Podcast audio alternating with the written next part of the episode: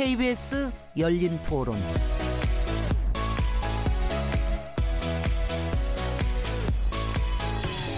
안녕하세요. 묻는다, 듣는다, 통한다. KBS 열린 토론 진행자 시민 김진혜입니다.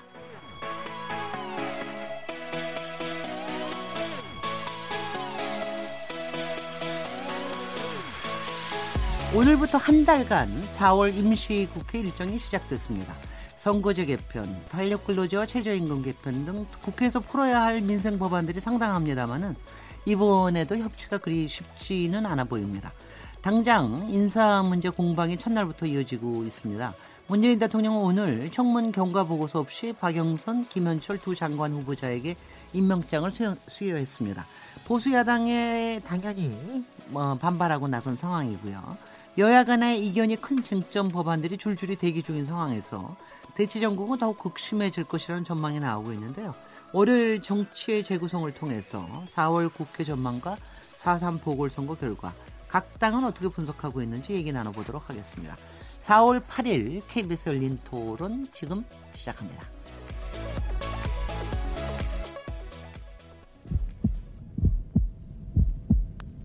살아 있습니다. 토론이 살아 있습니다. 살아있는 토론, KBS 열린 토론. 토론은 라디오가 진짜입니다. 진짜 토론, KBS 열린 토론. KBS 열린 토론, 토론에 들어가기 앞서서 청취자 여러분들도 토론에 직접 참여하실 수 있는 방법 안내해 드리겠습니다. 박영선 중 중소벤처기업부 장관, 김현철 통일부 장관 후보자에 대한 어, 인사청문회 보고서 재송부 기한이 어제였죠. 자유한국당과 바른미래당은 두 후보자의 지명 철회를 요구했었는데 문재인 대통령 오늘 이들에 대한 임명장까지 수여했습니다. 여러분은 이 같은 결정 어떻게 바라보고 계십니까? 또한 오늘, 부터 4월 임시국회 일정이 시작됐는데요. 이번 4월 임시국회 기간 국회에서 시급히 논의돼야 할 민생 법안은 뭐라고 생각하시는지 문자로 보내주십시오. 샤프 9730번으로 참여하실 수 있고요. 단문은 50원, 장문은 100원의 정보 이용료가 붙습니다. KBS 모바일 콩 그리고 트위터 계정 KBS 오픈을 통하시면 무료로 참여하실 수 있습니다.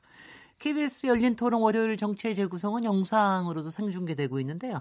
KBS 콩 보이는 라디오를 통해서 보실 수 있고요. KBS의 모바일 어플리케이션인 마이케이 에 접속하시거나 유튜브 또는 페이스북에 접속하셔서 어, KBS 열린 토론을 검색하시면 저희가 토론하는 모습을 바로 보실 수 있습니다. 당연히 팟캐스트로도 들어보실 수 있고요. 매일 새벽 1시에 재방송도 됩니다. 청취자 여러분들의 열띤 참여를 기대하겠습니다. 자, 그럼 오늘 월요일 정치의 재구성과 함께 하실 패널분들 소개해 주셨습니다. 드리겠습니다. 어, 오늘 김경엽 어, 의원님이 못 나오시고 새로운 분, 아주 화사한 분이 여기 나오셨습니다. 김현 더불어민주당 사무부총장님 나오셨습니다. 네, 안녕하십니까. 김현입니다. 아, 지난 19대 민주당 국회의원이시기도 하고요. 지금은 당의 사무부총장을 맡고 계십니다. 윤기찬 자유한국당 전 대변인님 모셨습니다. 네, 안녕하세요. 윤기찬입니다. 다음에는 이준석 바른 미래 최고위원님 모셔야 될 상황인데요. 지금 막 도착하셨다 그러니까 여기 비치지 마십시오. 지금 지금 막 들어 막 들어오고 막 뛰어오고 있는 모습을 하면 굉장히 좋을 것 같으네요. 김용신 정의당 정책위 의장님 자리하셨습니다. 예, 반갑습니다. 예, 막 뛰어오는 거 보이시죠? 이게 뛰어오십니다. 네. 역시 젊은 저기 정치인이시라서 여기저기 바쁘게 요새 당 내에서도 굉장히 활동 많이 하고 계신 거 알고 있습니다. 네. 아, 오늘 저기 지난주에도 벌써 보궐선거가 있었고 굉장히 여러 가지 일들이 있었습니다. 그리고 오늘은 또 임시 국회가 시작하기도 했고 그래서 여러 가지 기대와 또 우려가 교차하고 있는데요. 어, 지난주 목요일 날 제가 여기 방송 생방송 하고 있을 때 그때 이제 바로 중, 중계를 해드렸습니다. 중계는 아니고 바로 그때 속보를 알려드렸습니다. 여, 저희, 저희가 알려드린 거는 거의 9시 가까이 알려드렸었는데요. 아, 그러고 나서 굉장히 여러 가지 걱정들이 있었는데 다행히 어, 굉장히 이번에는 뭐좀 짧은 시간 동안 잡을 수 있었고 그리고 이번에 어, 재난 상태를 어, 처리하는 데 있어서 굉장히 여러 가지가 신속하게 되어가고 있는 것 같습니다. 특히 특별재난 지역으로 선포 이미 선포가 됐지요. 그래서 이후에 뭐 이게 어떻게 진행될지 어, 그래도 문재인 대통령이 그 이번 강원도 산불 지역에 대해서 특별재난 지역을 선포한 것에 대해서는 다들 여야에서 그냥 환영하고 있는 것 같다고 보이는데요. 어, 여러분들은 지금 뭐, 그, 저기, 특별재난구역 선포한 거 외에, 어, 어떻게 요번에 그, 재난 대응 체제를 좀 어떻게 보셨는지, 그리고 또 앞으로 향후 필요한 게 어떤 거라고 보시는지, 오늘 김영신 정책위 의장님부터 하시죠. 예, 다행히 큰 재난에도 불구하고 어, 소방 당국이 기민하게 전국적 대응을 어, 해 주셔서 어, 크게 더 큰 사고로 재난으로 번지지 않았다라고 생각하고요. 어, 정부에서도 이제 특별 재난 구역에 대한 지정을 통해서 지금 이재민을 포함한 이제 피해 주민들에 대한 구호 그리고 피해 지역에 대한 복구에 일단 만전을 기해할 것으로 보고 뭐 정치권도 이에 초당적으로 협력해야 될 테다 이렇게 보고 있습니다. 더 나아가서 이제 정치권이 해야 될 역할은 제도적인 문제하고 이제 예산 인력에 대한 문제일 거라고 생각하고요. 어, 제도적 문제에서 가장 첫 번째는 어, 사실 주요 정당의 대선 공약이었던 이제 소방 공무원의 국가직 전환 문제가 그렇죠. 아직 해결되고 있지 못한 문제가 있습니다. 어, 아직 소관 상임위에서 작년 11월에 어, 소위에서 이제 의결 직전까지 갔었는데 현재 좀 막혀 있기 때문에 이를 조속히 어, 해결해야 될 문제가 하나 있고요. 예산과 관련된 문제도 두 가지 측면에서 본다면 인력하고 실제 장비에 투여된 예산이 필요한데 어, 매년 이제 우리가 어, 정부 예산안을 다룰 때 소방 공무원, 경찰, 부사관 등 이제 국민의 생명과 안전을 지켜야 될 그런 인력들에 대해서는 어, 확충을 해야 된다라고 하고 있는데 이것도 여전히 사실은 매번 쟁점이 되고 있습니다. 네. 근데 여전히 부족하고 있다라고 하는 게 확인된 만큼 이 부분에 대해서는 이제 여야를 떠나서 어, 현장 인력들, 국민의 생명과 안전을 지키는 현장 인력에 대한 충원에는 어, 초당적으로 협력해야 되지 않겠냐라는 걸 다시 한번 보여준 음. 사례라고 보고요. 이번에 이제 큰 그 산불로 번지게 됐던 여러 가지 이유가 있는데 뭐 강풍도 있었고요.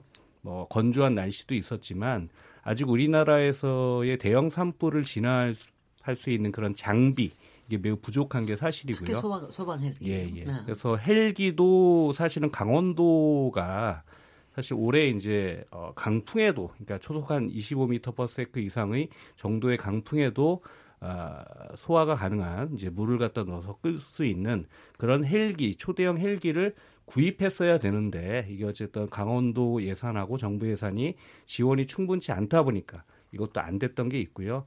뭐 언론을 통해서 많이 보셨던 것처럼 특수 진화대라고 해서 산불이 나면 거기에 직접 들어가서 일을 부를 거야 되는 사실은 이제 특수한 요원들이 있는데 이게 현재는 산림청에 소속돼 있고 작년까지 10개월 비정규직이었거든요. 근데 올해 이제 6개월 비정규직으로 다시 어, 인사채용 공고가 나는데 이런 분들에 대한 정규직 전환과 함께 합당한 처우와 훈련 그리고 장비에 대한 개선 이런 부분들이 중요하다. 걸 다시 한번 확인할 수 있었다고 생각합니다. 네. 이준석 최고위원님 어떻게 보셨습니까?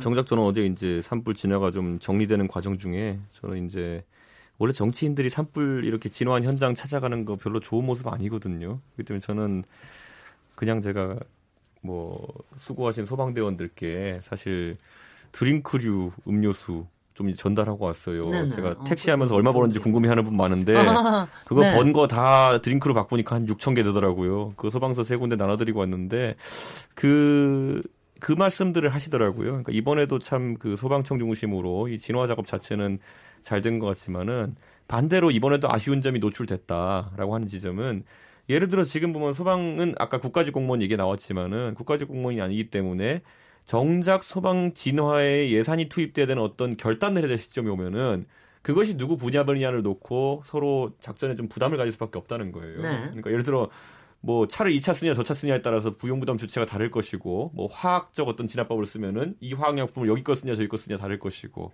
뭐 그런 문제들이 있기 때문에 국가직 전환에 대한 어떤 공약 사항들이 있었던 만큼 네. 그거는 여야가 한번 비쟁점으로 한번 합의를 좀 했으면 좋겠다라는 생각을 좀 하게 이준석 되고요. 최고위원님 빨리 원, 빨리 원내에 들어가셔서 그런 거 지원해 주셔야 되는데. 부족한 건 좀 표밖에 없습니다. 딴 건 다 가졌습니다. 근데 어쨌든 근데 딴게 아니라 그 이 생각도 하더라고요. 저 그리고 이준석 최고위원님, 네. 제가 이거 이 앞에 이거 네. 영상으로 보니까 제가 좀 complain을 하자면 여기 이거를 모니터를 또 높은 거로 해가지고 지금 이준석 최고위원님이 하나도 안 보여요. 모니터 뒤에 숨어가지고 조금만 이쪽으로 네. 조금만 이쪽으로 오시면 제가 옆으로 옆으로나마 안 그러면 눈을 안 보면 저는 귀가 막 닫히거든요. 그리고 네, 제가. 이제 뭐 가서 진주가 현장에서 들은 얘기니까 그냥 네. 간단히 전달하면요. 그 이재민 분들 같은 경우에는 사실 지금 구호품 같은 것이 굉장히 많이 들어와가지고 이미 뭐 물 같은 경우도 더 이상 보내지 않으셨으면 할 정도로까지 많이 와 있고 한데 제가 이번에 가서 좀 소방 대원들한테 들은 것 중에 가장 충격적이었던 게 소방 대원분들이 하다못해 그 사무실 집기 구입이나 아니면 믹스 커피 사는 비용 같은 것들도 네. 객출해서 사용한다고 할 정도로 우리 그 소방 재정이. 아, 지방. 재정이 우리가 그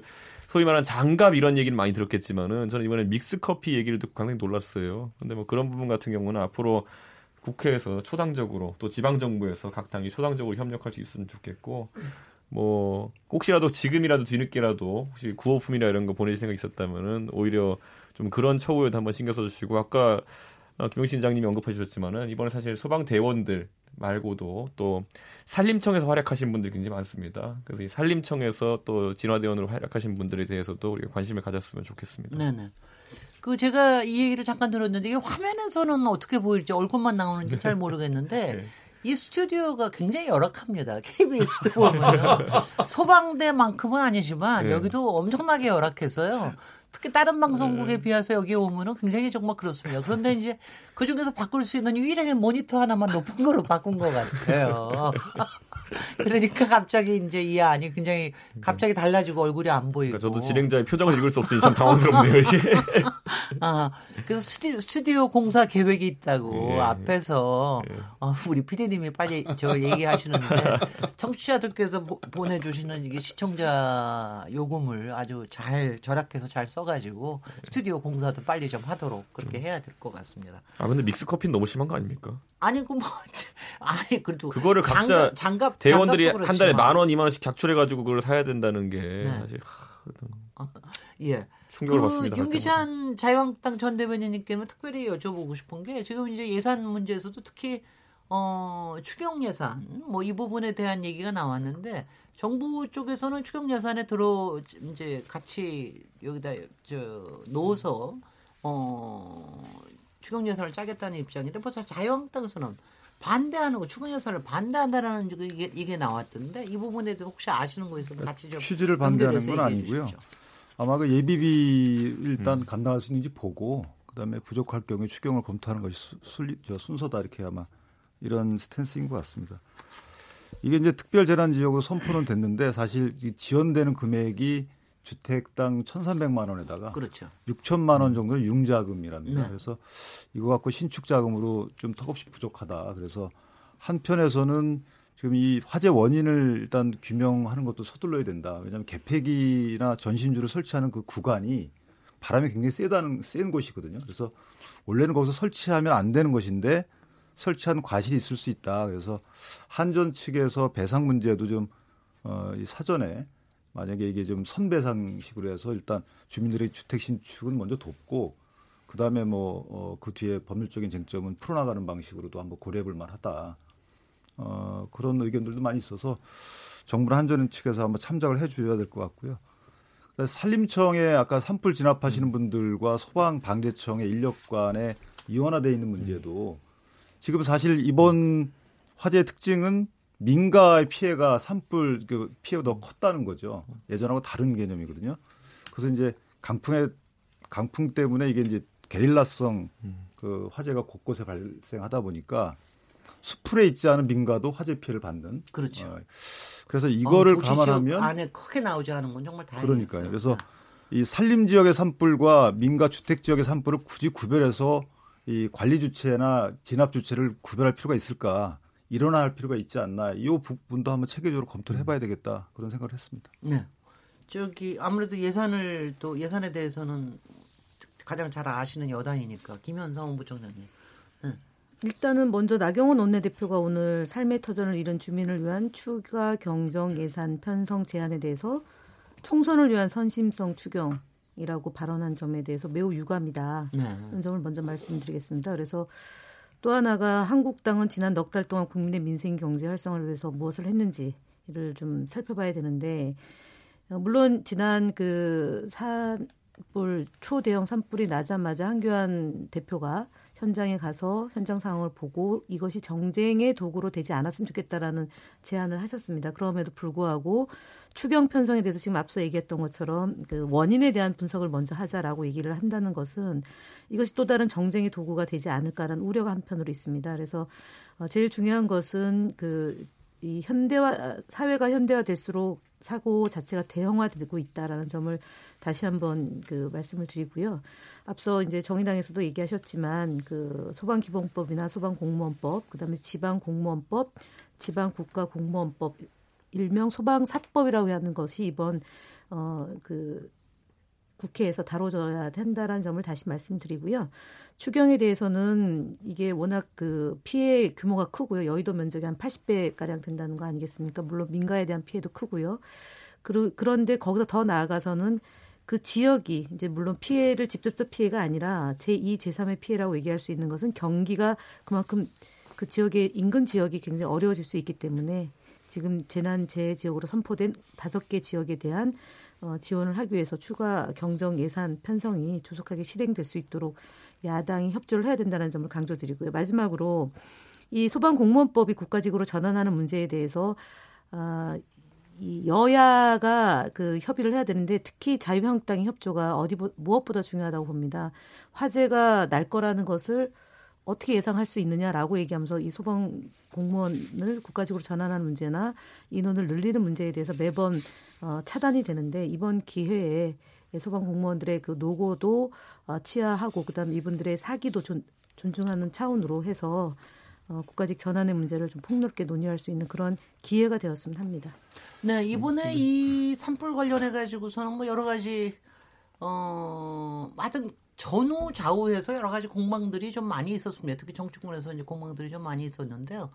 화재 당일날 그 산불이 막 시작됐을 때 마침 여의도에서는 어, 운영위원회가 열리고 있었고 그리고 그래서 그때 청와대 비, 저, 비서실에 안보실장이 실제로 우리 화재 안전 화재 안전 분야는 이제 여러 가지 안보에 대한 안전에 대한 책임을 지고 있는데 그 이석을 허락하지 않아서 나경원 또 원내대표가 상당히 그때 반대하고 나서서 이제 여러 가지 좀 비, 비판을 받기도 하고 그랬는데 이에 대한 또 공방도 있는 것 같아요. 그런데 또 지금 추경에 대해서 이렇게 좀 이렇게 어, 반대하는 듯한 입장으로 먼저 나오는 게 저는 조금 이상하게 보이긴 하더라고요. 이게 사실은 이제 상당히 이제 그 민생에 관련된 이런 부분인데 그래서 이런 어, 것을 어떻게 해석하고 계시는지 이번에도 저 김영신 정책의장님부터 얘기를 해주시죠. 아니 왜냐하면 조금 이거는 여, 저 여당과 제1야당이 꽤, 꽤 싸울 수 있을 거기 때문에 음. 조금 이제 객관적으로 밖에서 좀 얘기를 해주시면 어떻게 보셨습니까? 그날의 행, 저 행태에 대해서는 음. 어떻게 일단 먼저 그 추경은 네. 제가 오늘 이제 나경원 원내대표의 최고위 발언을 이렇게 한번 쭉 살펴보니까 어, 그 뭐랄까요 굉장히 많은 복선을 깔고 얘기를 하신 게 아닌가 싶어요. 그래서 그 얘기 중에 하나가 재해 추경안과 그다음에 비재해 추경안을 분리해 제출해 달라는 얘기를 하셨어요. 그러니까 어, 아예 지금 잠깐 음. 잠깐 언급되었던 것처럼 어, 추경을 제출하지 말라 이런 방식이 아니라 미세먼지하고 포항 그다음에 이제 강원도 산불에 대한 그런 재해 추경안과 나머지 비재해 추경안 아마도 이제 경제 침체와 관련된 이거를 이제 정부가 분리해서 제출해주면 재해 추경안을 먼저 처리하겠다 이제 이렇게 그 구도를 바꾸셨더라고요. 그래서 이제 복선이 좀 깔려 있는 것으로 일단 제가 이해는 했고요. 그래서 어 지금 이제 원래 계획은 미세먼지도 문제고 이른바 재해에 대한 어 추경도 필요하고 그다음에 이제 경제 침체로 인한 이제 실업 문제라든가 일자리 문제 심각성 때문에 뭐 IMF도 일부 권고를 했던 사안이 있어서 그런 부분에 입각해서 이제 추경이 검토되고 논의돼야 한다라고 이제 어, 얘기가 되어 오다가 이제 이걸 이제 분리해서 제출해 달라고 한 것이 이게 쉬운 방식이 아니잖아요. 음. 일반적인 추경을 그렇게 분리해 제출하는 게. 근데 아마 이제 그런 방식으로 논의와 구도를 좀 가져가려고 하는 게 아닌가. 장애물 경기하기 예. 가참 어렵군요. 장애물 경기 설계를 하시네. 제가 아까 복선이라고 네. 얘기를 했지만 트릭을 하나 더 쓰신 게 아닌가 우려가 들어서 그런 부분들에 대한 부분도 좀 깔끔히 정리할 필요가 있지 않겠냐는 생각은 들고요. 운영위가 진행되었던 과정은 많은 국민들이 가졌던 우려들은 아니 국가가 그렇게 어려운 상태 또는 재난적인 상태에서도 정쟁을 이유로 아, 그런 부분에까지도 협조를 안 하나 이런 이제 문제 의식 또는 이제 비판 이런 거였다라고 생각을 해요. 어 이제 그날 당시의 상황을 보면 어쨌든 국회 운영위원회가 오후 한 3시 반인가 아마 시작이 되어서 저녁 시간 지나서 이제 정회를 했고 이제 그 다시 속개가 되었는데 한 9시 한 25분쯤 네네. 속개가 되었어요. 근데 그때 직후에 이제 어, 어 재난 단계, 산불 단계에서 이제 3단계로 발령이 되면서 굉장히 위험한 상태다라고 하는 게 어, 이른바 언론을 통해서건 굉장히 많이 보도가 되었고 제가 알기에는 자유한국당의 이제 속초 고성의 의원님이 이제 이양수 의원이시던데 그분이 원내 부대표이시고 국회 운영위원이셔요. 이분은 저녁 식사를 하다가 그 얘기를 듣고 먼저 가셨어요. 음. 어, 그런 여러 가지 정황들을 놓고 본다고 한다면 어, 저는 빨리 여야 뭐 논의를 빨리 뭐어그 안보실장에 대한 걸 먼저 보내고 나머지를 진행을 하는 방식으로 빨리 전환했어야 되는데 그 부분을 하지 못한 부분에 대해서는 저는 1차적으로는 어 자유한국당의 나경원 원내대표가 그 상황을 이해하지 못했다 또는 보호가 없었다라고 얘기하는 부분은 저는 적절한 대응 방식과 어, 변명은 아니다라고 판단이 좀 되었습니다. 네, 이준석 최고위원님.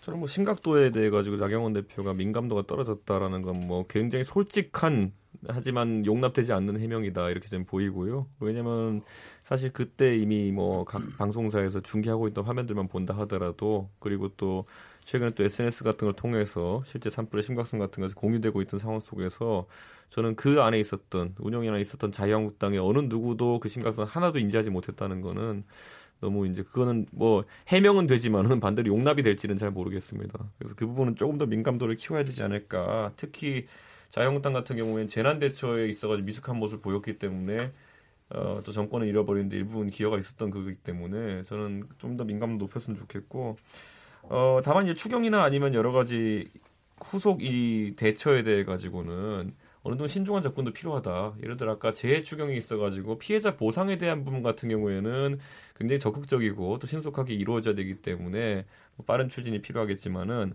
반대로 이것의 원인을 진단하고 그리고 이것을 보완하기 위한 여러 입법 같은 경우에 아니면 또 그 예산 같은 경우에는 정확하게 진단하는 것이 중요하다. 예를 들어 우리가 이번 산불을 보면서 정부의 잘한 점들도 열거하고 하면서 어떤 것들이 과거의 산불과 달랐냐 하면서 이 지금 두서없이 분석들이 나오고 있거든요. 네. 어떤 분들은 뭐 아주 비싼 화학 진압차를 샀기 때문에 그랬다. 어떤 분들은 뭐 전국에 소방차가 달려올 수 있게 고속도로망이 정비돼서 그렇다. 이런 분들도 있고 네. 뭐 굉장히 다양한 해석들이 있거든요. 네. 근데 여기서 어떤 것이 진짜 가장 기여도가 컸고 더 강화해야 되고 어떤 것이 미흡했는지 분석하지 않으면은 그 다음에 그 예산을 책정하기 어려운 게 있습니다. 예를 들어 군대에서도 보면은 전투기를 한 대 더 살지 탱크를 세 대 더 살지 같은 돈을 넣고 어떻게 쓸까를 가르는 것처럼 그 진단을 하자는 취지의 어쨌든 기다림이나 아니면 속도 조절이라면은 자유한국당의 주장도는 좀 일리는 있다. 전 그렇게 봅니다. 그래서 그 부분을 잘 어 뭐 섞어서 제 생각에는 해야 될 것 같고 입법에 있어서도 저는 이제 소방관의 국가직 전환이라든지 이런 부분은 각자 공학 사항이고 있기 때문에 좀 쟁점이 적겠다 하지만은 또 반대로 증언에 대해 가지고는 아까 말했던 것처럼 증언도 일종의 비용입니다. 어떻게 보면은 그렇기 때문에 그것이 인력 증언하는 것이 오히려 소방력을 극대화하는 것에 도움이 되는 것인지 아니면 그 수치는 얼마인지 아니면은 이번에 일부 언론이나 일부 또 정부 관계자가 얘기했던 것처럼 최신식 장비를 도입하는 것이 우선인지 뭐 이런 것들은 빠르게 검토하는 것보다는 정확하게 검토하는 것이 중요하다. 이 정도 입장은 가질 수 있을 것 같습니다. 네, 이제 저기 윤기찬 대변인. 예, 전 추경과. 관련된 뭐 논란은 제가 볼 땐 그 특별히 어, 논란거리가 되지 않을 것 같고요. 그걸 반대하는 게 아니기 때문에 어, 다만 여러 가지 아까 끼어넣기 추경 이런 위험성이 있어서 그에 대한 견제성 발언이다 이렇게 이해해 주시면 될 것 같고요. 어, 아까 이제 국가 소, 그 소방공무원의 국가직 전환 문제를 마치 자유한국당이 협조하지 않는 것처럼 이렇게 이제 이런 그 전제하에 발언들이 나왔었는데 이것은 그 소방직 공무원이 그 근무 환경 개선이나 처우 문제 개선 이런 부분에 대해서는 그 누구도 반대하지 않습니다. 그런데 방법론과 관련해서 국가직 공무원으로 하는 것이 더 맞겠느냐 아니면 어, 현재처럼 지방직 공무원으로 하고 어, 지방재정 확충하는 것이 맞겠느냐 이런 아마 두 가지 시각이 있는 것 같아요. 왜냐하면 시도지사가 국가직 공무원을 지휘해가지고 어, 지역 밀착형 이런 민원인 또는 그런 사무인 소방 사무를 과연 적절히 할 수 있겠느냐 이런 부분도 있는 것이고요.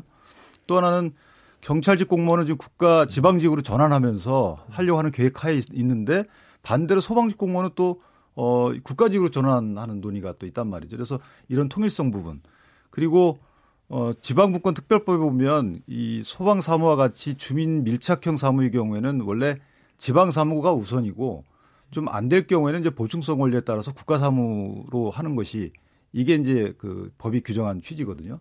그래서 저는 지방직 공무원으로 하더라도 지금 재난안전법에 따르면 재난 사태가 선포가 되면 국가에서 소방 인력을 음. 운영하게 돼 있어요. 이렇게 운영과 관련된 어떤 보충적인 뭐 장치를 마련하면 되는 것이지 이게 국가직 공무원으로 하느냐 지방직 공무원으로 하느냐에 따라서 소방직 공무원의 그 근무 환경이나 초가 개선되는 것은 꼭 그렇게 되는 것은 아니다. 이 부분 예. 먼저 밝혀두겠습니다. 네. 그리고 이제 운영위원회에서 있었던 말은 사실은 어 나경원 원내대표 등 운영위원 분들이 그 솔선수범해서 미리 이것을 알아채 가지고 조치하지 않은 것은 잘못한 거예요. 이 부분은 그러나 이것이 정쟁거리로 될 만한 건 아닙니다. 왜냐하면 처음에 홍영표 원내대표께서 뭐라 그러셨냐면 어, 한미 정상회담 준비차 그 안보실장께서 이석을 원하신다라고 처음에 말씀하셨어요. 그래서 이제 그거는 안 된다라고 했겠죠. 뭐 현안이 많, 많기 때문에. 그리고 나서 어, 안보실장께서 이제 그 산불을 언급하시면서 현재 1차장에 가서 잘 대처하고 있다라는 취지로 보고를 한 것 같아요. 이때도 이석을 이석하겠다는 말씀하신 게 아니에요. 여기까지가 이게 어, 20 그 21시 30분 이후에 22시 38분 이석할 때까지 상황이에요. 이때는 여당 의원님도 질의를 하셨고요. 그래서 이 부분을 어, 마치 나경원 원내대표가 정쟁의 수단으로 산불을 그 뭐 묵인한 것처럼 이런 어떤 그 진압을 방해한 것처럼 하는 것은 저는 이건 도저히 맞지 않는 그런 어, 생각이다라고 생각을 하고요. 그다음에 NSC 같은 경우에는 어, 장이 대통령 아니십니까? 그리고 상임위원회가 이제 안보실장인데 어, 현 상황에서 과연 이게 산불 진화에 어느 정도 이 방해를 끼쳤는지 청와대 스스로도 고민정 부대변인께서 방해받은 바 없고 현장 체제로 운영이 되, 잘 되고 있다. 이런 상황이기 때문에 이걸 정쟁 수단으로 계속 삼는 것은 오히려 어, 양측의 어, 운영위원을 구성원으로서 서로에게 서로에게 좋지 않다 이렇게 생각합니다. 네, 김현상 부총장님. 지금도 정쟁으로 삼는 것에 대해서 매우 유감이다라는 말씀 먼저 드리고요. 사실은 외교 참사가 더 크다라고 얘기했습니다. 그러니까 7시 20분경에서 30분경, 그러니까 정의하기 전의 상황은 분명히 그 한미 정상회담 준비를 하기 위해서 이석을 요구했지만 지지를 더 하겠다고 했기 때문에 어, 저녁 식사를 하시고 나서 9시 25분에 속개된 건 맞고요. 그리고 문제가 발생했을 때 이제 이석을 요청했을 때 정양석 그 어, 의원께서 외교 참사가 더 크다라고 얘기하면서 어, 그 정용 안보실장이 이석하는 것을 반대했습니다. 그리고 밝혀지지 공개적으로 밝혀지지는 않았지만 그 홍영표 원내대표가 몇 차례에 걸쳐서 양당 간사에게 이게 매우 민간인 지역까지 피해가 속출하고 있기 때문에 안보실장을 빨리 청와대로 돌아가게끔 해달라고 얘기를 했는데도 불구하고 어, 나경원 원내대표가 여당 의원이 질문한 바람에 이 늦어진 거다라고 얘기를 했던 거죠. 문제는 핵심은요. 그날 일단은 청와대는 어, 안보실장이 국회에 묶여 있기 때문에 나머지 그 비서관 1차장이나 1차장의 그 진두 지휘하에 어, NSC가 열렸고 그다음에 대통령께서 00시 30분경에 나와서 회의를 주재를 했고 그 다음 날 어, 11시에 또 2차 주제를 했습니다. 그 가용할 수 있는 모든 인력을 동원하라라는 지침을 내렸고 그것이 현장에 제대로 되고 있는지 안 되는지 체크하기 위해서 하셨습니다. 여기서 문제는 뭐냐면 나경원 원내대표가 이길 그 의촉에서 본인이 상황을 파악하지 못했다라고 얘기한 점이 국민들의 분노를 자아낸 겁니다. 왜냐하면 상황을 파악하지 못했다는 것은 규칙 사유가 자유한국당에 있는 거거든요. 이양수 의원은 저녁 8시에 속초에서 문제가 있어서 현지로 내려갔습니다. 그러면 원내대표에게 부대표가 보고를 하고 내려가거나 아니면 원내행정실에 상황 파악을 하고 있어야 되는 거죠. 그래 그러야지만 그 야당이 국가 재난이 발생했을 때 또는 피해가 발생했을 때 같이 국회가 해야 될 일이 있는 겁니다. 문제의 핵심은 나경원 원내대표가 본인이 파악을 못했으면 정중하게 잘못됐다고 얘기하면 끝날 일인데 우리 당이 더불어민주당이 제대로 얘기하지 않았지 않느냐라고 내 탓을 했기 때문에 거기서 문제가 더 커졌다라고 봅니다. 그래서 그 뭐 박지원 의원도 그래서 국회가 욕먹는 거다라고 얘기를 했던 점을 다시 한번 말씀을 드리고요. 예. 예. 그래서 어쨌든 음, 국가적으로 전환하는 문제는 단순히 처우의 문제도 아니고요. 불평등한 구조의 문제까지 포함되는 겁니다. 앞서 얘기했던 것처럼 믹스를 사서 먹는다라는 얘기가 지방 재정이 열악한 곳과 지방 재정이 풍부한 곳의 차이가 있는 것이고요. 장갑을 직접 사느냐 아니냐도 다 이미 문제가 됐던 거기 때문에 저는 국가적으로 전환하는 문제 이분들은 정말 자기 몸을 던져서 국가를 위해서 봉사하고 희생하는 분들입니다. 그래서 어, 최악의 경우 사태에 대해서 대비를 해줘야 되기 때문에 국가가 책임져야 된다 안전에 대해서 그래서 이분들의 처, 처우를 보장해주고 국가직 공무원으로 전환해야 된다. 자치경찰하고 좀 다릅니다. 예, 길게 설명하지 않고 제가 국가직 전환하는 문제는 소방 공무원들의 필사의 본인들의 요구 사항이기 때문에 차제 논의를 해서 답을 찾아야 된다고 봅니다. 저기요, 제가 제가 그 그냥 개인적인 호기심 때문에 제가 질문을 드리고 아마 청취자들도 비슷한 의문을 속에 가지고 계실 것 같은데 저기 김용신 정책위 의장님하고 이준석 최고위원님 원외에 계신 분한테만 여쭤볼게요. 정치인들이요. 어떤 때 보면은 굉장히 저 사과를 잘 하시잖아요. 어떤 때는. 또 어떤 때는 또 사과를 전혀 안 하시는 게 있는데 어 가령 왜 그런 겁니까? 어떨 때 판단을 그렇게 하시는 겁니까? 어, 저, 아니, 왜냐면 좀, 좀 궁금해서 그렇습니다. 김용신 의장님 사과하실 일이 없어지지 않았으니까요. 사과하실 일이 없었을 것 아니, 같은데. 아니, 아니, 김용신 정책위원장님 굉장히 사과 많이 하셨을 것 같다. 그래요?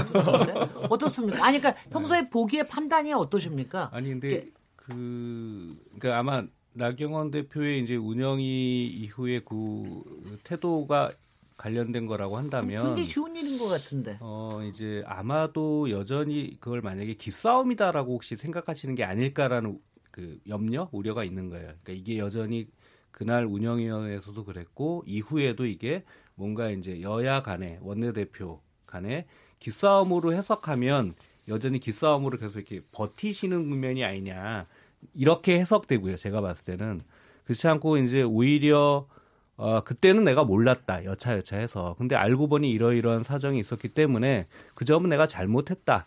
그런데 이러이러한 문제는 또 이렇게 앞으로 따지겠다. 음흠. 이렇게 하는 게 가장 지금 현재 국내에서는 좀 쿨해 보이고 음. 국민들도 그렇게 하면 아 그날의 상황에 대해서는 아 이러이러한 점에 문제는 있었다 하더라도 더 이상 그걸 갖고 뭐 왈가왈부하지 않을 것 같은데 음. 그런 점에서 좀 아쉽다는 생각이 들어요. 그래서 쉽게 인정하고 넘어갈 수 있는 것을 쉽게 인정하지 않는 것은 뭔가 다른 이유 아까 말씀드렸던 이제 이게 기싸움이든 음. 뭐든 연장전에서 이제 바라보고 있는 시각이 아닌가 싶고 예, 저는 그렇게 보입니다. 이준석 최의원님 하면 평소에 이 정치인의 음. 행태에 네. 대한 걸잘 분석을 하시는데 어떨 때 사과하는 것과 사과하지 않는 것과의 그 차이가 어디서 기준이 생깁니까? 저는 치명상을 입을 거라고 생각하면 사과 안 하는 거죠. 아, 그러니까, 그러니까 결국 그거기 때문에 저는 네. 이번에 어쨌든 산불이라는 것이 정쟁의 도구로 돼서는 안 되겠지만은 산불에 대한 대처 그리고 각 당의 처신 같은 것들이 국민들에게는 어떤 평가의 대상이 됩니다. 근데 이 상황에서 어쨌든 음. 행정부와 여당 같은 경우에는 산불 진압 자체가 전력 신속했고 체계적이었다라는 것을 주장의 근간으로 삼고 있는데 그 와중에 지금 이제 자유한국당 같은 경우에는 기여하기는 어려워요. 여기서 왜냐면 행정 자체를 하는 것이 아니기 때문에 반대로 그런데 국회에서 대처가 미흡했다는 평가를 받게 된다면은 음. 이게 너무 대비가 되는 상황이거든요. 그러니까 저는 어느 정도 아까 김용신 회장님 말씀하신 것처럼 기싸움의 측면이 없다고 보지는 않습니다. 그런데 이제 이번 건은 또 나경원 의원 같은 경우에는 그 기싸움 측면에서 개인에 대한 어떤 공격으로 이제 들어온다는 생각을 좀 더 하니까 좀 더 개인적인 사과를 하기도 좀 어려워진 상황이 아니냐. 저는 이렇게 되고 사실 저는 이렇게 표현하고 싶은 게 아까 윤기찬 대변인도 말했지만은 이 소방을 어떻게 개선할 것이냐, 낫게 할 것이냐에 대한 고민 자체는 다른 의견이 있어도 딱히 국민들이 뭐 탓하진 않을 것이거든요. 네네. 네. 아이디어 차이니까. 다만 이번에는 그 기싸움의 요소가 좀 다른 쪽으로 번졌다. 글쎄요. 그러니까 상대적으로 뭐 방해자 비슷하게 비춰진 것이 좀 억울하긴 할 겁니다. 자유한국당 음. 입장에서는. 그래서 음.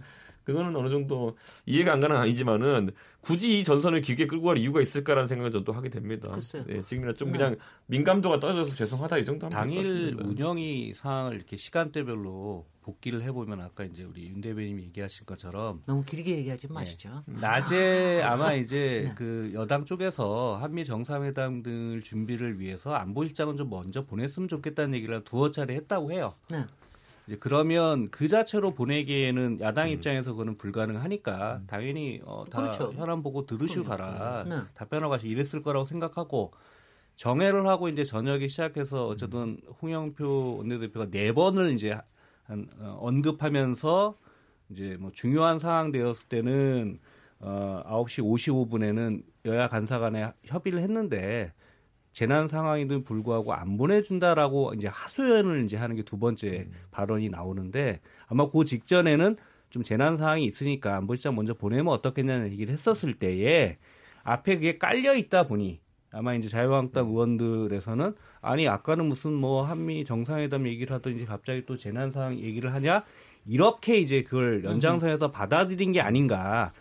그렇게 저는 일단 뭐 이렇게 추론하면 그렇게 추론이 되고 그러면 그거에 대해서 빨리 좀 자체적으로 파악을 해보고 상황이 어떤지 예. 그렇게 했었으면 난 쉽게 정리될 수 있을 문제였다고 봐요. 김용신 의장님 답지 않게 또는 김용신 의장님답게 이해 모드로 여러 가지를 그러게요. 해설을 하려고 아니 근데 그 안에서 자유한국당 의원들의 발언 중에 그런 것도 있긴 있었는데 뭐 예를 들어 이 안보실장이 부른다고 해가 쉽게 오는 분도 아니고 네. 그거는 나경원 대표 발언이죠. 그렇죠. 근데 네. 그 안에서 두 분이 발언했어요. 근데 그런데 그 부분에 대해 가지고도 그러면 만약 그런 지적이 나왔다고 한다면은 전 여당도 타협안을 제시할 수 있는 부분이 있었을 거다 어느 정도는 뭐 우선순위를 따졌을 때 지금 산불은 현재 진행 아니냐 그러면 타협안 제시할 수 있었을 텐데 뭐 그 부분도 약간 아쉽습니다. 예, 이런 사안을 두 분은 저- 발언권 안 드리겠습니다. 아니 아니 그 아니 예, 죄송합니다. 예. 요거는 발언권 안 드릴게요. 그럼 안 그러면 굉장히 길어질 수 있을 것 같아서 어 사실 이런 게 있을 때마다 사실 이제 공적인 이 행위라고 하는 게 공적인 발언이나 행위라고 하는 게 굉장히 좀 하나하나가 신중하고 무게감이 상당히 크다라고 하는 걸 이제 새삼 느끼게 됩니다. 아, 일단은 이제 저희가 지난주에 그 보궐선거 결과에 대해서 오늘 많이 얘기할 거라고 생각이 됐는데 산불 어, 강원도 산불 사태가 생겨서 그 얘기를 더 많이 하게 됐는데요. 보궐선거에 대한 얘기를 안 할래 안 할 수가 없죠. 일단 김용신 정책위 의장님 정의당이시니까 정말 축하드리고요. 또 예. 윤기찬 전 대변인 자유한국당 축하드립니다. 한석씩 가져가셔서 보궐선거가 끝났는데요.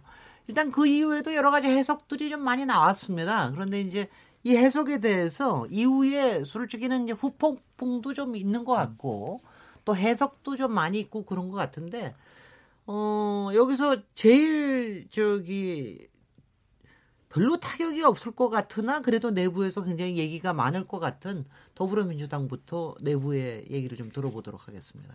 일단은 창원 성산의 경우는 저희가 야권과 연대를 해서 후보를 단일화했기 때문에 물론 정의당 후보이긴 하나 저희 더불어민주당 당 대표도 선거운동을 굉장히 열심히 하셨고 그의 성과다라는 점에 대해서는 뭐 이견은 없을 거라고 보고요. 어, 고성 그 통영의 경우는 통영 고성의 경우는 저희가 지난 총선에 후보도 못 냈고 36%의 득표는 지난 지방선거에 비해서도 어, 투표율이 그 득표율이 높다는 점이지만 그래도 결국은 어, 졌기 때문에 예, 국민들의 그런 평가에 대해서 겸허히 받아들이고 어, 민생 경제와 그다음에 지역 경제 활성화를 위해 최선을 다하겠다는 게 당의 입장이고요. 어, 내부적으로 이 문제에 대해서 뭐 그 이전에 만약에 저희 더불어민주당의 정치적인 어, 현안에 대해서 보궐선거 결과가 뭐 참패다 내지는 졌다 그러면은 지도부 물러나라 내지는 지도부가 책임져야 되는 거 아니냐라는 그런 어그 지적이 있는데 지금은 그런 건 없습니다. 네네. 네, 그러고 내년 총선이나 아니면은 여당으로서의 책임감을 다해야 된다, 방심하지 말아야 된다, 좀 더 치열하게 이 문제를 어, 점검하고 대안을 모색해야 된다라는 그런 그 긍정적인 상태의 입장이 있- 있다라고 보고요. 그, 그러나 뭐 일각의 음, 이름을 드러내지 않고 언론의 질문에 답하는 분들 안에서 부분적으로 뭐 좀 각성해야 되는 계기가 있어야 되는 거 아니냐라고 얘기는 하지만 사실 그건 기실 뭐 그렇게 크다고 보지는 않습니다. 그러니까 현재까지 어, 유지해 왔던 그런 그 일관된 입장을 가지고 어, 민생 경제 그리고 지역 경제 활성화를 토대로 해서 총선을 잘 준비하겠다는 게 당의 입장입니다. 음. 제가 여기서 당의 입장 에 대한 또 여러 가지 비판 얘기를 알고는 있습니다만 여기서 하나하나 다 질문을 했다가는 굉장히 많이 얘기가 될 것 같아요. 사실 요번에 뭐 신문에서 많이 나오는 것들은 보면은 각 당에 다 조금씩의 경고는 다 보냈다. 이게 국민들은 항상 이 집단 지성이라고 하는 게 어느 한쪽에만 완전히 몰아주지는 않는다. 뭐 이런 얘기가 있어서 아마 민주당도 이것저것 고민도 많으실 것 같다는 생각이 듭니다. 자유한국당은 일단은 이제 그야말로 승리의 분위기, 승기를 잡은 그리고 내년 총선을 위한 이 승기를 잡으셨다 이렇게 판단하고 계시는 것 같죠. 황교 안제제도 안정되고. 일단 뭐 걱정했던 것보다는 어, 이렇게 표심을 좀 확인했다. 네. 그러니까 자유한국당을 향한 표심이라기보다는 현 집권 여당에 대한 그 경제 정책 기조를 비판하는 이런 표심이 어, 표출됐다 이렇게 저기 평가를 하고요. 어, 특히나 창원 성산 같은 경우에 이제 504표 차이가 났는데 어, 바른당과 그, 정, 그 민중당의 표를 제외하면 사실은 어, 거의 예년에 비해서 상당히 따라잡은 저희로서는 그렇게 평가를 합니다. 그래서 어, 지금 김현 의원님 말씀하신 것처럼 이 기회에 집권 여당의 경제정책 기조 등을 변경하지 않으면 다음 선거는 어, 좀 더 큰 타격을 입을 게 명백해 보이는데 어, 그걸 좀 바라봐야 되겠죠. 그래서 저희로서는 어, 민생을 위해서 입법에 더 매진해야 되겠다 이렇게 생각하고 있습니다. 네. 그 의외로 사실 이번에 선거 결과 중에 하나가 정의당하고 민주평화당의 이 내부 저 국회 교섭단체 구성이 당연히 될 줄 알았더니 또 그게 지금 굉장히 뭐 난항을 하고 있는 것 같아요. 난, 난항이 아니라 뭐 거의 안 되는 게 아닌가 하는 이런 정도로 나오는 것 같은데 그 상황을 지금 어떻게 판단하고 계십니까? 정의당의 후폭풍인데.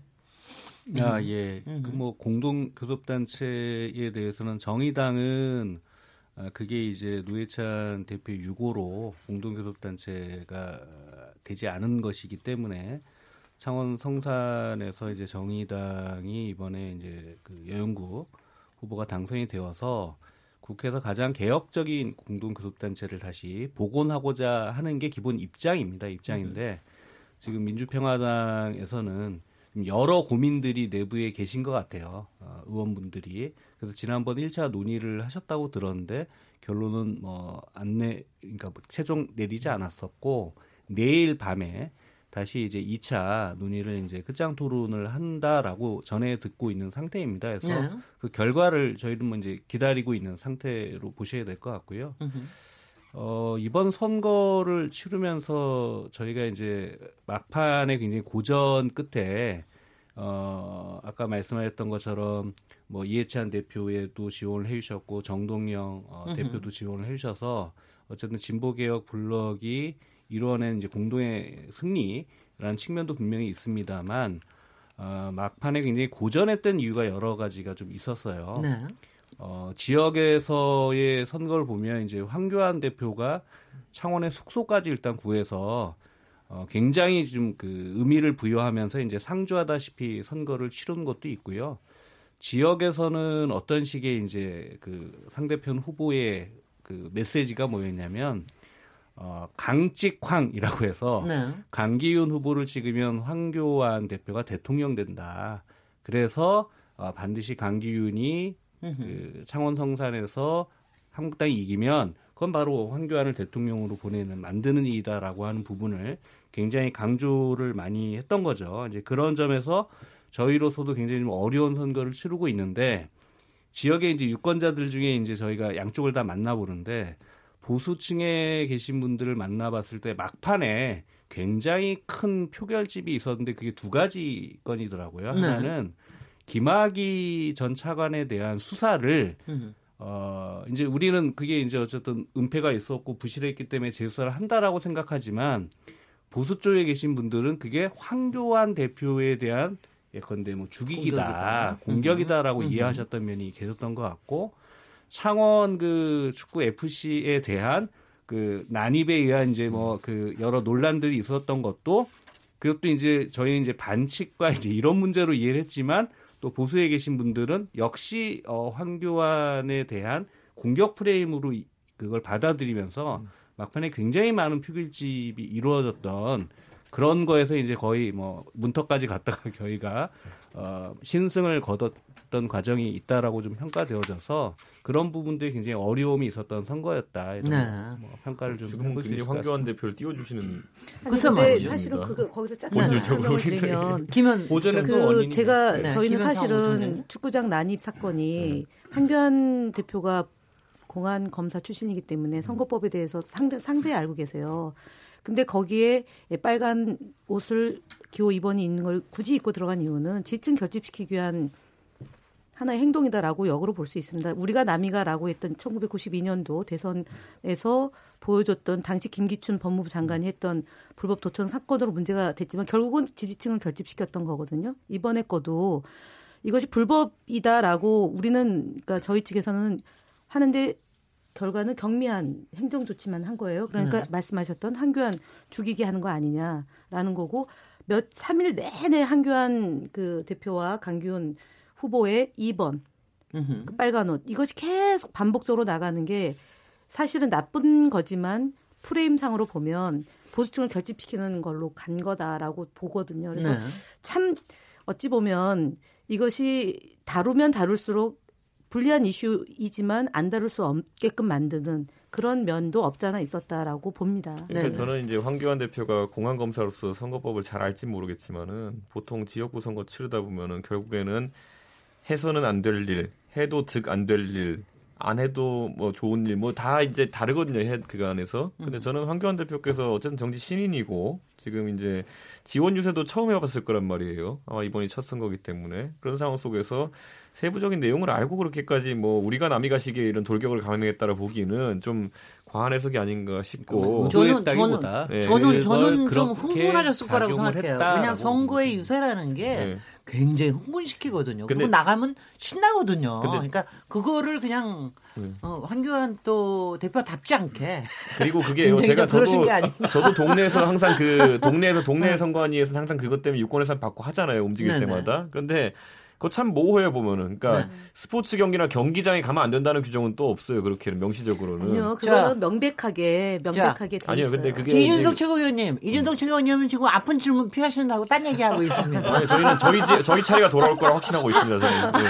아니, 저희가 오늘 왜 지분율이 상당할 거라는 걸 알고 있습니다. 솔직히 보궐선거 끝나고 난 다음에 네. 가장 후폭풍이 크고 또 매서운 데는 바른미래당 아닙니다. 바른미래당의 손학규 대표에 대해서 책임론을 또 얘기하기도 하고요. 굉장히 또 내부에 또 이혼주 위원에 대한 징계에 대한 또 사안들이 불거지고 있고요. 이준석 최고위원님도 보니까는 최고위원회에서 네. 상당히 상당히 손학규 대표 책임론을 거론하실 뿐 아니라 또 이혼주 위원에 대해서 또 상당히 또뭐좀 네. 변호하는. 역할도 좀 하시고 그러는데 어떻게 되겠습니까? 바른미래당 어떻게 됩니까? 소위 이게 보도되는 양태를 보면은 네. 지도부 책임론을 이준석 하태경 등이 제기하고 있다 이렇게 돼 있는데 이게 참 모순인 게 이준석 하태경도 지도부예요 최고위원이니까 그러니까 반대로 손학규 나가라가 아니라 지도부 총사퇴 하자라는 말을 하고 있는 거예요 지금 저희는. 그래서 오늘 아침에 안 나오신 겁니까? 그러니까요 그런 맥락에서 그런데 왜냐하면 저희는 저희가 이제 선거 다음 날부터 음. 하태경 최고위원 이준석 그다음에 그 권은희 최고위원까지 선출직 최고위원들은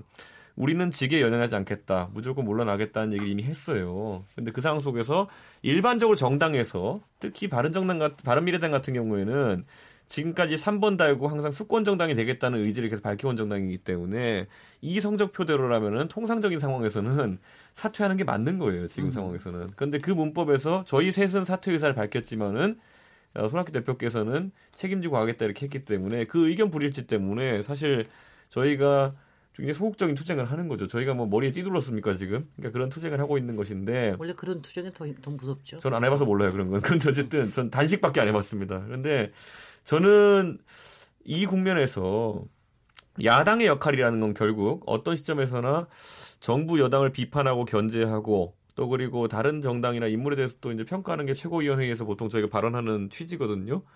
근데 저희가 3.57% 받아가지고 지금 국민들한테 부정당한 상태가 유지된다고 한다면 그게 마지막 성적표라면은 저희가 그걸 지속하는 것 자체가 동력이 떨어집니다.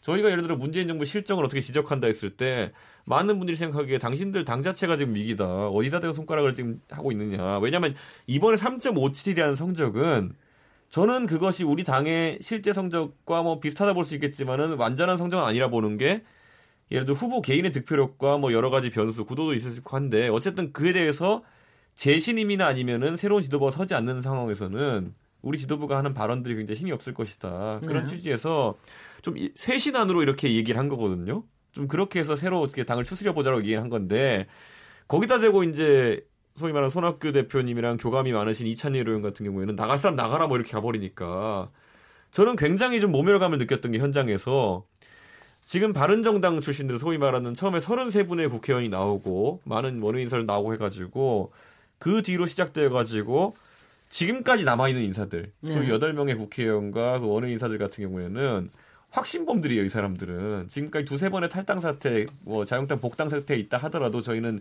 지켜온 사람들인데 저희가 뭔가 당에 있어가지고 새로운 이야기를 하고 쇄신하자고 이야기하면 항상 거기에 대해서 소위 말하는 어 저희랑 생각이 달리하신 분들이 했던 거는 저 자유한국당 돌아가려고 하는 거 아니냐 이렇게 나오는 것 자체가 굉장히 모멸감을 주는 언사였기 네. 때문에 지금 감정 대립이 극한에 간 거다. 그러니까 네. 지금 상황에서는 오히려 당을 나가라라고 이제 제안한 쪽은 손학규 대표 측의 이찬열 의원이고 음. 저희는 당의 신뢰도를 다시 회복하기 위해서라도 지도부가 재신임을 받거나 아니면은 새로운 지도부가 필요하다라고 하는 겁니다. 재신임을 받는 건 어떤 방식입니까? 당원 그 제가 저는 바른정당 출신이라서 이걸 몰랐는데 국민의당은 이런 상황에서 전당원 투표라는 거를 계속 네. 이제 정가에보도 쓴 거고 네. 민주당 분들은 들으면 경기 일으키던데 그게 안철수 대표가 옛날에 혁신 전당대회 하자고 맨날 하던 그런 류의 해법이거든요. 아 혁신 전당대회를 한다. 그러니까 그게 사실 음. 이제 조기 전당대회를 하자는 저희가 주장을 하고 있는데 뭐 네. 그런 맥락인데 저는 이 일신의 주장 자체를. 뭐 최소한 약식으로라도 재신임 받아야 되는데 그걸 거부하는 의도가 뭔지 알겠습니다. 궁금합니다 저는. 그런데 이제 오늘 아침에 뉴스를 들으니까 오늘 아침에 최고위원회에 네. 하태경, 이준석, 권은희 세 분이 최고위원님이 안 나오셨다고 그래서 네. 그러면 이제 조금 더 있다 행동으로 나간다 그러면 세 분이 사퇴하실 수도 있는 거 아닙니까? 저희는 그러니까 사퇴하겠다는 의지를 밝혔습니다. 네네. 그러, 근데 사퇴를 하시면 어떻게 돼요? 그럼 지도부가 와해가 되는 거 아닙니까? 그게 저희 정치 문법이잖아요. 그래서 네네. 저희가 솔직히 이렇게 시간 안고 그렇게 할까 하는 생각도 했는데 네. 그 말을 했더니만은 이제 손 대표님 측에서 그럼 우리는 지명직 두 명 임명해가지고 버틸 거다라고 하셨다는 거예요. 네. 저희도 그런데 그거를 듣는 순간 아 이게 왜냐면 제가 이- 솔직하게 말씀드릴게요. 저는 그 선거 결과가 나왔을 때 당연히 지도부가 사퇴해야 된다 생각했고 그래서 저는 오히려 저희 대표님 제가 나이도 어리고 저희 대표님 얼마나 제가 좋아하는데 모양새 좋게 만들고 제가 이렇게 페이스북에 글도 올렸어요. 이번 선거에서 손학규 대표님과 당원들의 헌신적인 열정에 대해서 어느 누구도 비난하지 않을 겁니다. 하지만 당이 새로운 모습을 위해 가지고 저희는 이제 이렇게 이런 일까지 형식까지 갖췄는데 그 다음부터 이 난리가 벌어졌습니다. 지금. 알겠습니다. 여기까지가 저희 팩트 전달입니다. 저 그냥. 이현주 위원 거는 더, 더 이상 안, 안 물어보겠습니다. 네. 지금 이제 저 자유한국당에 한, 한 가지만 더 여쭤보겠습니다. 어, 사실 이번에 뭐 3.5 5% 정도 바른미래당 저기를 했, 했, 했는데 실제로 지금 자유한국당에서 훨씬 더 앞으로 통합을 해야 되는 거는 그냥 보수 통합의 큰 것뿐이 아니라 대한민국당을 빨리 좀 통합을 해야 되는 얘기가 먼저 나오고 있어요. 특별한 이유가 있습니까? 글쎄요, 뭐, 그 당의 전체적인 의견은 아닌 걸로 알고 있고요. 뭐, 네. 어, 대한애국당뿐만 아니고 뭐 보수 성향을 어, 그 표방하거나 그렇게 평가되는 정당들하고 통합은 필요하다고 생각합니다. 그 어떤 형태이든지 간에. 그리고 선거제 개혁이 만약에 이게 끝까지 추진되지 않으면 아마 양당제 내지 삼당제로 갈 가능성이 크고요. 네. 어, 그렇게 되면 통합이 전제되는 그 정계 개편이거든요. 그래서 이번 특히나 3.57 계시지만 3.57이라는 이 득표율은 이게 이제 연동형 비례대표제에서 봉쇄 조항이 3%이기 때문에 그렇습니다. 사실은 굉장히 그 여러 가지 평가가 나올 수 있는 그 수치예요. 그래서 이런 걸 본다면 더군다나 또 하나는 지금 민주평화당이란 그 당이 어, 전주 완산 지역에서 기초의원 선거에서 민주당을 13% 이상 앞섰거든요. 네. 그래서 이 부분도 상당히 정계 개편에 하나의 폭발력을 줄 것이다. 음흠. 그렇다면 양당 내지 삼당제의 형태로 정계 개편이 가속화될 것이다. 그러니까 국회의원들 입장에서는 어, 내년 총선에 살을 걸 텐데 그러려면은 정계 개편 말고는 사실상 벌어질 수 있는 여러 가지 형태가 없다. 이렇게 생각하고 있습니다. 그 저기 더불어민주당에도 한 가지만 더 여쭤보면은 그래도 요번에 여러 가지 좀 뭐 위기 의식이나 아니면 또 새로운 전환이 필요하다고 생각해서 그런지 모르겠는데 그 홍보위원장의 탁형민 전 행정관을 영입한다 뭐 이런 얘기가 저 뉴스가 돼 나왔습니다. 그 가능한 가능하거나 그 이- 실현될 이야기입니까? 일단 뭐 공식적으로 논의된 바가 전혀 없기 때문에 아, 그래요? 예, 제가 볼 때는 그냥 뭐 한 개인의 아이디어 차원으로 나온 얘기가 언론에 그 전달이 됐고 그것이 확대 재생산된 거다라고 봅니다. 그래서 어, 홍보소통위원장의 교체는 사실은 어, 없습니다. 지금까지는 네네. 없고요. 어, 제가 좀 더 덧붙여서 얘기하면 바른미래당에서 이제 지도부 교체를 얘기하는데 보궐선거 두 군데가 있다고 지도부가 물러나야 되면 저희가 저희의 교훈이 있거든요. 열린우리당이 7개월마다 지도부가 음. 바뀌었어요. 그래서 결국은 2007년도에 저희가 530만 표로 대선에서 아주 세게 지고 10년에 그 이명박 박근혜 정부가 아, 나오게 된 배경입니다. 그래서 보궐선거는 보궐선거이죠. 그리고 합법적인 방식으로 지도부가 교체된 것을 바꿔야 된다고 얘기하면 어느 지도부가 버티겠냐. 그러니까 이 선거는 어쨌든 올해의 보궐선거는 4월 달로 끝나기 때문에 제가 볼 때는 그 체제 정비를 해서 총선 채비를 하는 것이 그 정치적인 소위 예측 가능한 정치이지 않을까 싶어요. 그래서 어 뭐 어둡지 않지만 그 저희의 경험을 비춰 보면 바른미래당에서 그 당내 분란이 결국 선거 과정에서 사- 당내 분란은 패인의 결정적 원인이다. 이현주 의원의 그 찌질하다 발언이 사실은 그런 발언을 그리고 이현주 의원과 손학규 대표와의 관계를 놓고 보더라도 광명 국회의원이 될 때 손학규 의원이 정말 열과 성을 다해서 도와주신 분이거든요. 근데 선거 기간에 후보를 왜 냈느냐. 후보 내지 말아야 된다라고 얘기하는 것은 제가 볼 때는 선거 전술상 질 수밖에 없는데 지는데 더 지게 만들었던 요인인 것 같아요. 그래서 아유, 제가 이 김현, 부분은 김현 의원님 이현주 의원 얘기는 꺼내지 말라 그랬죠. 제가 굳이. 굳이 반박하, 반, 반박하자면요. 이 부분은 그러니까. 저는 민주당에서 뭐 그런 철학을 갖고 있다고 하는 거, 그러니까 지도부 교체가 잦은 것이 참 뼈 아팠다라고 하는 것에 대해서 저는 뭐 공감합니다. 열린우리당한테 그게 많이 아마 해가 됐을 겁니다. 그런데 제가 기억하는 거는 뭐 남해당 사정이긴 하지만 2014년인가요? 그때 2016년인가요? 그때 안철수 김한길 대표도 결국에 선거 결과 책임지고 물러났었고 네. 저는 가장 최근에 있었던 그런 기억들이 있는데 뭐 제복을 지면은 그때는 소위 말하는 어 그분들 안철수 김한길과 생각을 달리하는 분들이 책임지라는 이론으로 이제 몰아냈던 것으로 좀 기억하는데 그 부분 좀 생각해봐야 될 것 같고요. 그리고 지금 말씀하신 것처럼 이현주 의원의 막말이라고 하는 부분 저는 그 부분은 충분히 영향을 끼쳤을 거라 봅니다. 하지만 저는 그 발언 자체가 발굴되는 것도 참 과정이 신기했고 왜냐면은 방송이 지난 6일 뒤에 선거를 앞두고 당내에서 선거 본부장이 먼저 제기를 합니다. 그래서 그게 이슈가 크게 됐기 때문에 오히려 저는 선거에 악영향을 끼친 거는 그게 조기에 이슈화된 것도 있다 보고 왜냐하면 징계를 하려 그러면은 선거 뒤로 보통 그걸 밀어가지고 종합평가를 하는 경우가 있는데 선거 하기 전에 일주일 전에 그걸 터뜨려가지고 과연 선거에 도움되고자 했던 것인지 아니면은 오히려 나중에 선거 이후의 어, 결과에 대비해서 방책을 마련하고 있던 것인지 저는 제가 개인적으로는 이해 못했던 부분입니다. 알겠습니다. 예. 그거는 이제 당내에서 해결을 좀 하시도록 하고요. 오늘 김현 사무총 부총장님이 나오셔서 그런지 굉장히 일부가 길어졌습니다. 아, 그만큼 또 지난주에 일이 많기도 했고요. 어, 여기서 사실은 이제 이번 선거 이후에 뭐 선거구제 개편이라든가 여러 가지 향후의 문제들이 있는데 그거는 2부에서 좀 더 자세하게 얘기 나누도록 하겠습니다. 어, 지금 여러분께서는 KBS 열린 토론 시민 김진애와 함께하고 계십니다.